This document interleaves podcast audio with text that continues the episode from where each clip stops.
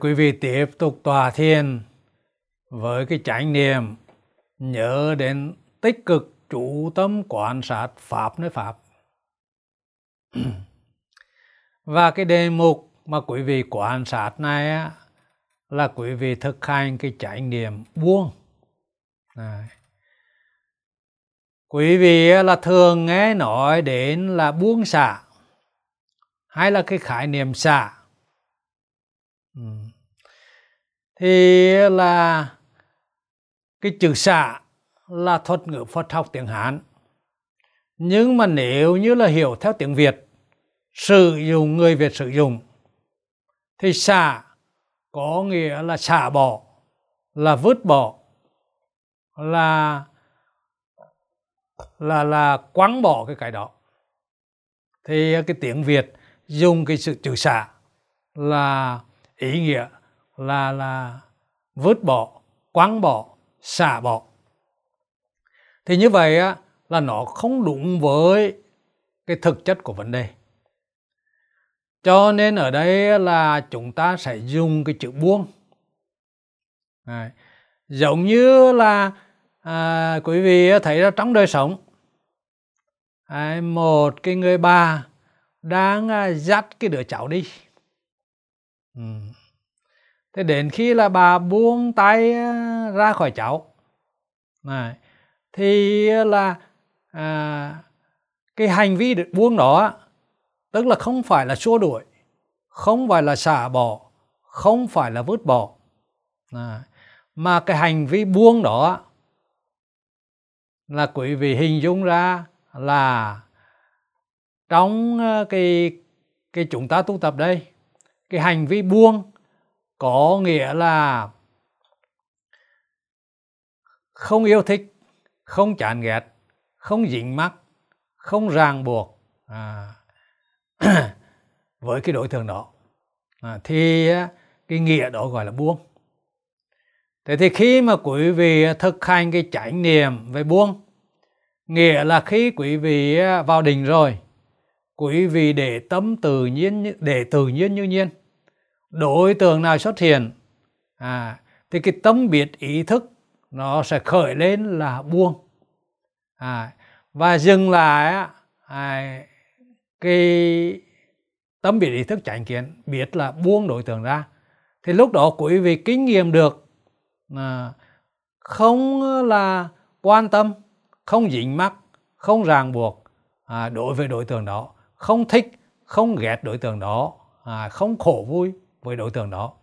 Cái kinh nghiệm đó gọi là kinh nghiệm khổ diệt, hay là kinh nghiệm niết bàn, hay là kinh nghiệm về sự xuất ly, không có tham, không có sân, không có si đối với đối tượng. Thế thì khi mà quý vị là an trú trong định rồi, quý vị để tự nhiên như nhiên, không là nhớ đến là tích cực chủ tâm quan sát thân nơi thân nữa, mà quý vị chuyển niệm sang buông. Và bất kỳ đối tượng nào xuất hiện thì là khởi lên buông, buông. Và quý vị sẽ kinh nghiệm được cái trạng thái buông, trạng thái giải thoát, trạng thái không dính mắc ràng buộc, trạng thái không có tham, không có sân, không có si đối với đối tượng. Thì đó là buông. Thế bây giờ quý vị thực hành để tuệ trí giải thoát, tuệ trí sự xuất ly, tuệ trí khổ diệt, thuần túy như vậy. Bây giờ quý vị thực hành.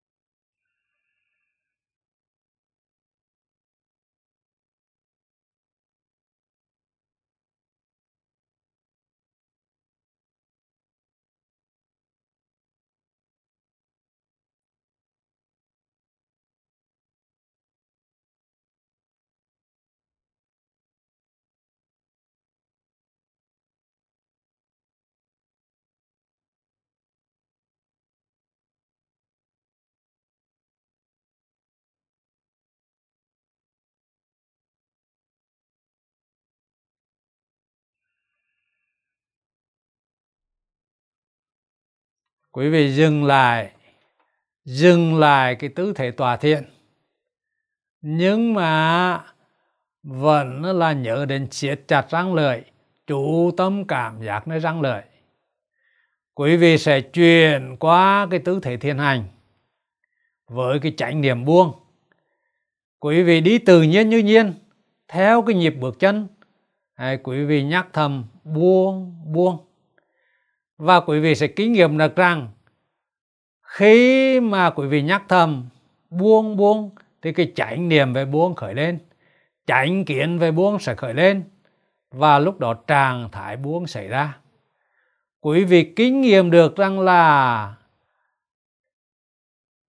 không yêu thích, không chán ghét, độc lập, không ràng buộc, không quan tâm, không dính mắc, không để ý với bất kỳ cái đối tượng nào.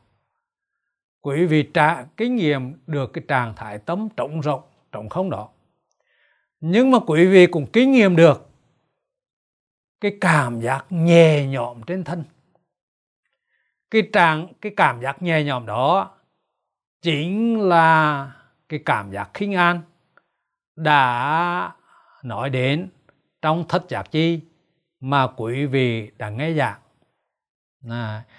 Quý vị thấy rằng là trong Thất Giác Chi là 7 cái yếu tố giác ngộ và 7 cái yếu tố mà người giác ngộ có, thì bao gồm là niệm giác chi, trạch pháp giác chi, tinh tịnh giác chi, hỷ giác chi, khinh an giác chi, định giác chi, xả giác chi. Và quý vị là thực hành buông này là quý vị là kinh nghiệm cái trạng thái xả giác chi hay là buông. Nhưng mà khi mà xả giác chi hay là trạng thái buông này xảy ra thì quý vị kinh nghiệm được cái trạng thái nhẹ nhõm trên thân, rất là nhẹ nhõm.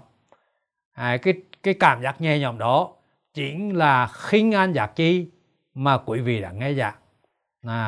Quý vị tiếp tục thiền hành để kinh nghiệm được cái khinh an giác chi đó. Bây giờ quý vị chuyển qua cái tư thế thiền hành.